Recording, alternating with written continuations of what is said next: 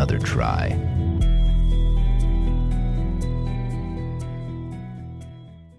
In the land of diamonds, Mervis is king. Make her queen with a gorgeous Mervis diamond. Before you go down on one knee, visit Mervis Diamond Importers. With a huge selection of high quality diamonds at fair prices, Mervis Diamond is Washington's first choice. At Mervis, you'll receive a free diamond education and no pressure to buy.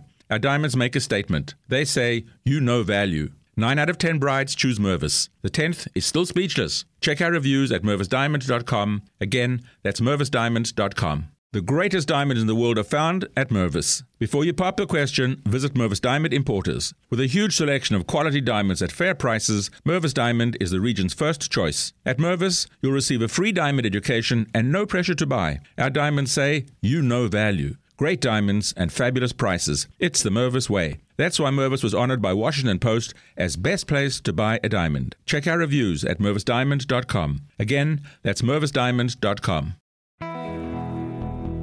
Roland was three beers in by the time Manny reached him. And, knowing Roland fuck, that could mean he'd already ingested enough acid to kill a large octopus. Hey, Manny said. Hey, buddy, Roland replied in a voice that was just super stoned. Sorry about getting angry back there. The posthuman spun his empty pint glass around on the bar table. It was a strange sight to see. Manny had gotten so used to seeing Roland as something akin to a Greek god. He certainly wasn't omniscient or omnipotent, but he was unspeakably powerful and just as irresponsible to leave out around humans. And yet here he was, fiddling with an empty pint glass like a nervous college freshman standing at the back wall of some house party. Manny felt a surge of sympathy. It's okay, man. I think I actually get it, he said. Like, I've had plenty of chances to join either the SDF or the Austin Defense Forces. I never did. Maybe some of that's because I'm scared. Hell, up until like a few days ago, my plan was to get the fuck off this continent as soon as I could afford it. Manny paused and bit his lip. It was an instinctive gesture, his gut's reaction to a sudden burst of self awareness. Manny hadn't thought about any of this before.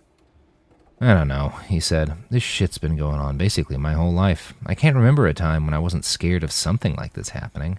I didn't understand any of it as a kid, but I can remember being seven or eight years old and just being so angry at the soldiers, even our soldiers. I thought, if all you assholes would just refuse to be led into battle, none of this could happen. You know that's not how it works, right? Roland asked as he turned away from Manny and waved at the bartender. We love this war shit, at least some of us do. Those of us who are. Oh! The bartender arrived. Roland ordered a Mai Tai mixed with a margarita and one of those, what do you goddamn call 'em? Oh yeah, a fucking mojito! Roland? Manny's voice was gentle but firm. How many beers did you drink before I got here?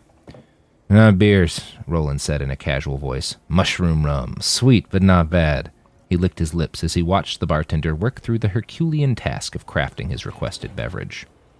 Roland, Manny said, and the chromed man turned back to him. Ah, sorry, it's just been too long a stretch of sober for me. I got excited. What the fuck was I saying? That war is fun. Oh, yeah, as long as you don't think you'll die.